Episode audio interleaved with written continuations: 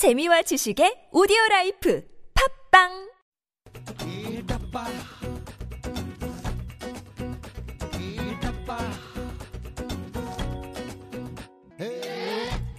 고향 통신원 이주민들이 떠나온 고향의 뉴스를 해당 지역 통신원들이 직접 전해드리는 시간입니다. 오늘은 중국 통신원 김광화 씨입니다. 광화 씨 안녕하세요. 안녕하세요. 중국 통신원 김광하입니다. 중국에서 난자 불법 거래가 성행한다고요? 네. 최근 중국에서는 고학력 미모 여성 난자가 안맘뒤에 거래되고 있습니다.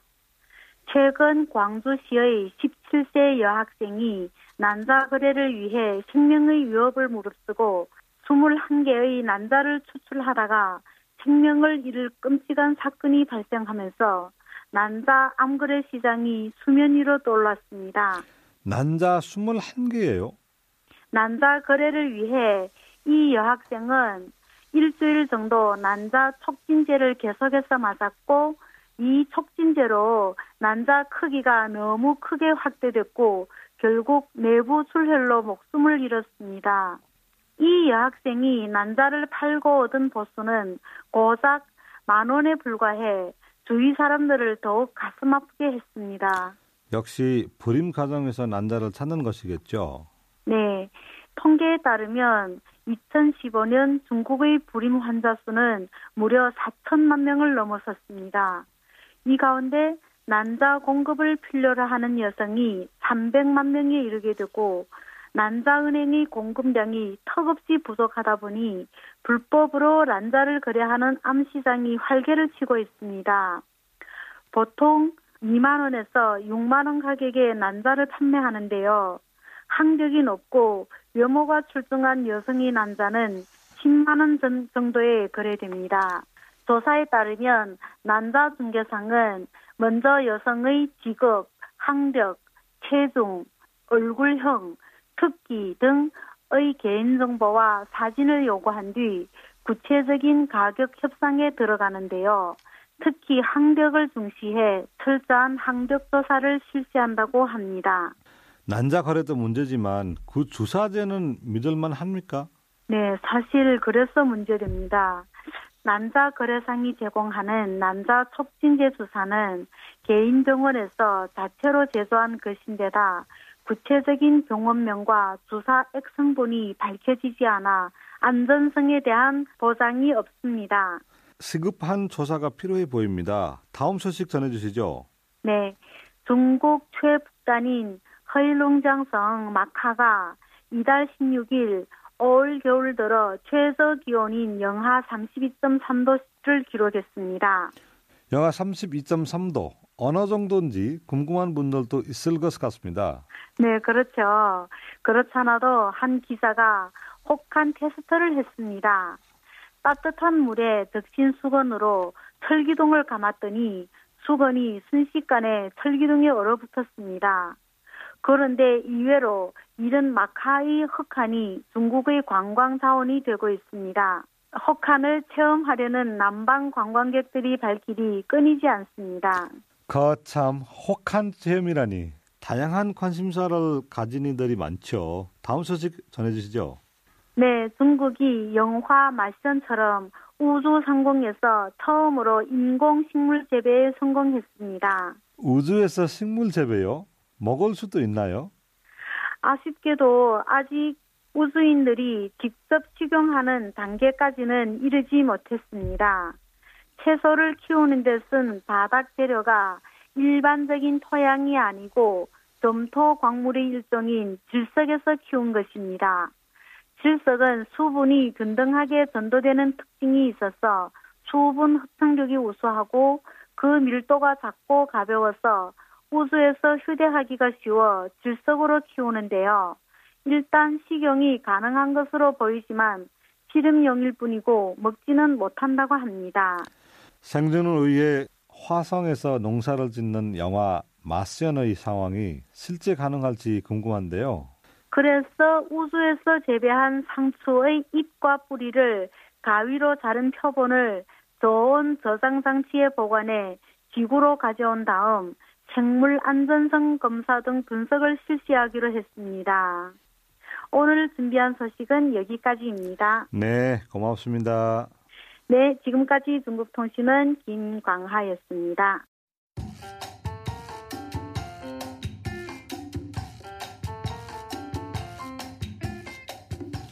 지금 여러분께서는 이주민이 주인인 다문화 라디오 방송 수베디의 만프통신을 듣고 계십니다.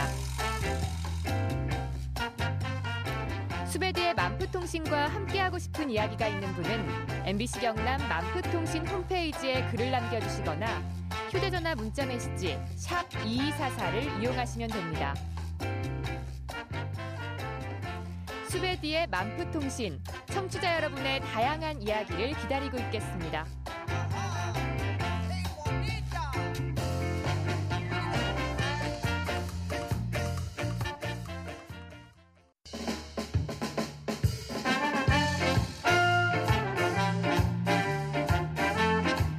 스웨디가 부른다. 국내 이주 노동자 가운데 큰 비중을 차지하는 네팔 출신 이주 노동자들이 고국에 돌아가 예비 이주 노동자들을 돕는 활동을 적극 벌이고 있습니다. 한국에서 이주 노동자로 살다 귀환한 네팔인들이 2005년 결성한 아시아 인권 문화 개발 포럼 약칭으로 아시안 포럼은 네팔의 대표적 NGO 단체로 부상했는데요. 아시안 포럼에 대해 알아보겠습니다. 시디 찬드라바랄 대표님 나오셨습니다. 대표님 안녕하세요. 네, 안녕하세요. 이 모든 것이 시작이 한국 이주 노동자 생활이었습니다. 네, 맞습니다. 예, 저도 한국에서 이주 노동자로 1996년 1월 달에 이제 연수생으로 들어와서 일하는 경험이 있습니다. 네팔에서 여기 와서 좀 일하고 그때 겪어본 여러 가지 일도 어떻게 다시 귀국한 후에 네팔에서 모두가 잘 살 수 있도록 여러 가지 노력하고 있죠. 아시안 포럼이 네팔에서 어떤 역할을 하는지 궁금한데요. 아시안 포럼이 그동안 성과를 대한 설명 부탁드립니다. 네, 네네네. 그럼 아시안 포럼은 지금 주로 한국에서 기하는 노동자들이 만든 단체지만 지금은 어, 한국에서 기하는 노동자만이 아니라 이제 사우디, 뭐 이스라엘, 뭐, 뭐 말레이시아에서 들어오는 분들이 함께 이제 그런 활동을 하고 있는 거고요. 여기서 주로 예비 이주자들이 이제 각으로 나갈 때 그 나라의 노동법이나 문화 아니면 뭐 그 나라에 가서 받을 수 있는 임금이나 그리고 문제가 있을 때 어떻게 해결할 수 있는 것인가 이런 교육들이 이제 예비 이주자들에게 하면서 그리고 그 가족들에게 무슨 문제 있으면 어떻게 수 있는가 이런 인포메이션들이 많이 주고 있는 거고요. 네. 그리고 그 가운데에 이제 좋은 일만 있는 거 아니라 이제 인금 체불도 있고 산재도 있고 또 이제 일하다가 다쳐서 사망하는 경우도 있는데 각 나라에 활동하고 있는 단체와 연결해서 어떻게 해결할 수 있는 것인가 이런 고민이 같이 하고 있는 네. 아시아 인권 문화 개발 포럼에서 희망의 친구들 의료 공제 사업도 한다고 합니다. 어떤 사업인가요? 어, 희망의 친구가 아, 1년에 예, 이제 한 번 정도는 이제 대규모로 이제 30명에서 한 40명 사이에 아, 뭐 의사 선생님 그리고 이제 간호사님 또 이제 준비하신 분들이 함께 가서 지역으로 선택하고 정말 아, 가난한 지역에 들어가서 우리가 일주일도 이제 건강 검진도 합니다. 그리고 이제 보건소를 운영하면서 자기네 지역에서 아, 기본적인 아, 건강 검진을 받을 수 있게끔 그런 프로그램들이 운영되고 있는 것입니다. 네. 그런데요. 이번에 한국에 오실 때 네팔 소녀가 같이 왔다고요. 어떤 소녀입니까?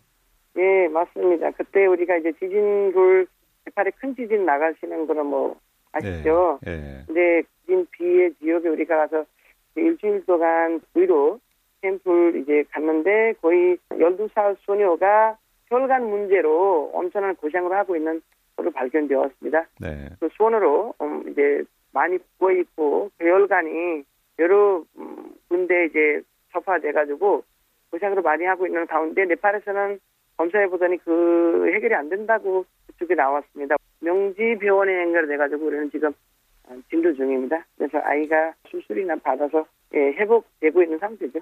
명지 병원과 희망의 친구들 전체적인 이, 나오는 비용은 그쪽에서 부담을 합니다. 예, 한국에 있는 단체와 병원이 후원해서 좀 수술을 받고 있다라는 거네요. 시디바랄 대표가 지금 하고 있는 일도 많고 훌륭하지만 앞으로 더 하고 싶은 일이 보부가 있었다면요. 말씀 부탁드립니다.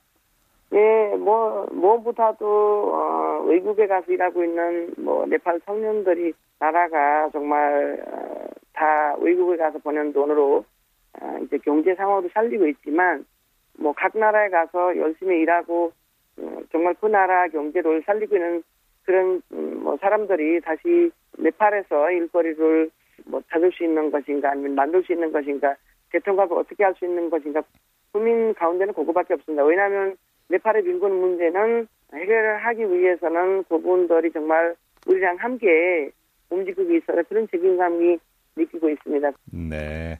앞으로 더 많은 좋은 일들이 할 수 있도록 응원합니다. 네, 지금까지 감사합니다. 아시아 인권 문화 개발 포럼 시디 찬드라 바랄 대표였습니다. 수고하셨습니다. 네, 감사합니다.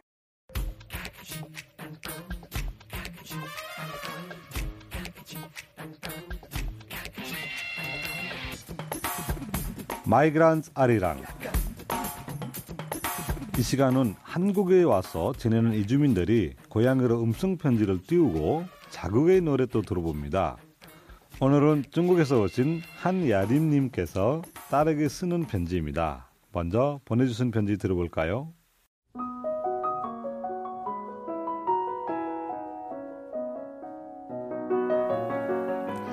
사랑하는 우리 딸 예빈이에게 예빈아 엄마가 우리 이쁜 딸 많이 사랑하는 거 알지?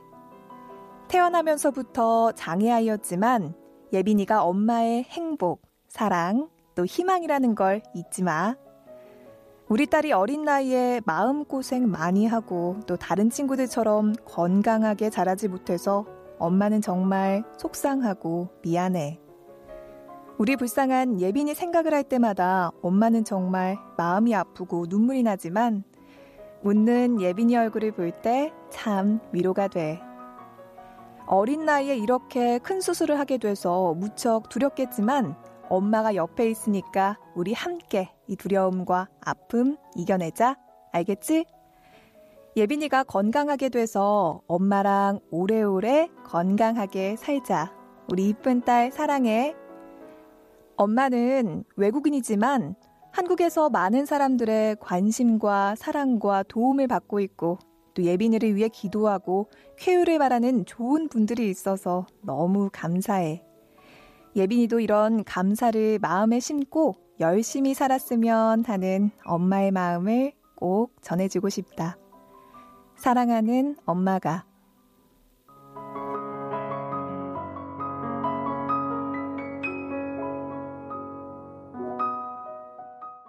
한야리님 안녕하세요.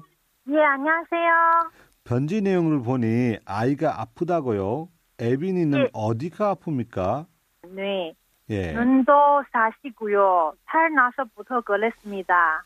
몇 살인가요, 아이가? 우리 예빈이 10살입니다. 10살이고요. 예. 어떤 수술을 하게 되나요? 어, 예빈이는 눈이 사시 바로 자는 수술을 하게 되는데요. 우리는 이번 달만 3지열 부산 대학병원 가서 교수님 만나고 수술 날짜 정할 예정입니다. 네. 지금 마음이 많이 힘드시겠어요. 네, 많이 힘듭니다. 어, 말 못할 때 아마 아마 이거 뭐야 또 이건 하- 나한테 말할 때 나 이해 못해 할 때 예빈이도 아마 왜 몰라 나도 진짜 속상해요. 저는 또 중국 사람이 한국말 모르니까 어, 예빈이한테 너무 미안해요. 네. 에빈이 어떤 딸입니까? 우리 딸 참 예뻐요. 산사도 같아요. 매일매일 엄마 사랑해요. 또 뽀뽀해 주세요. 오늘 아침에도 학교 그 보내할 때 엄마 안아주세요. 이렇게 해요. 너무너무 예뻐요. 네. 네. 에빈이 꿈은 뭔가요?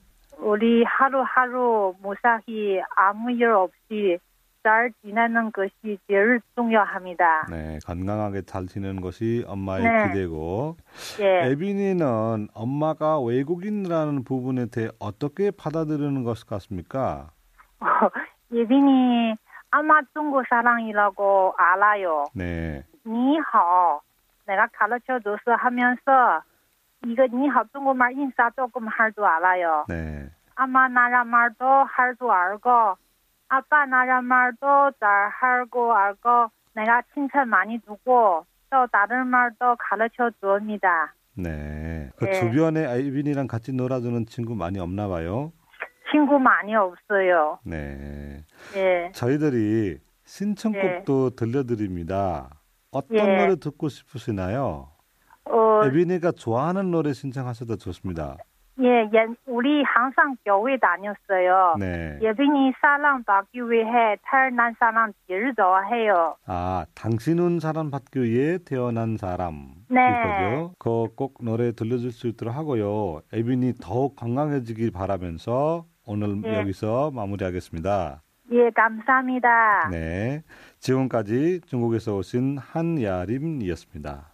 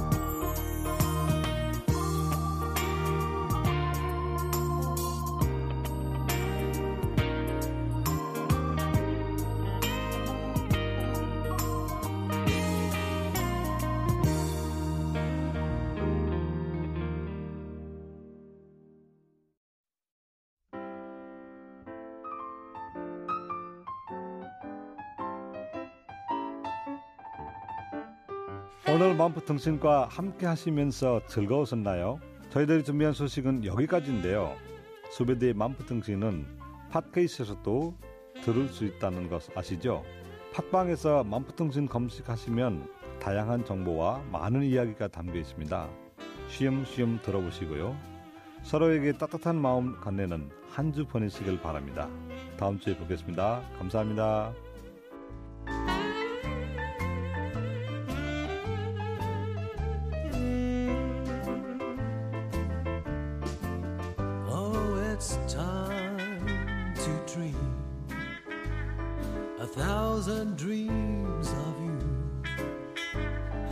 It's been so grand together, yes, together. You thrilled me from the start. You brought the spring again. Your fingers touched the strings of my heart and made it sing again. I hope you dream a thousand dreams of me. All things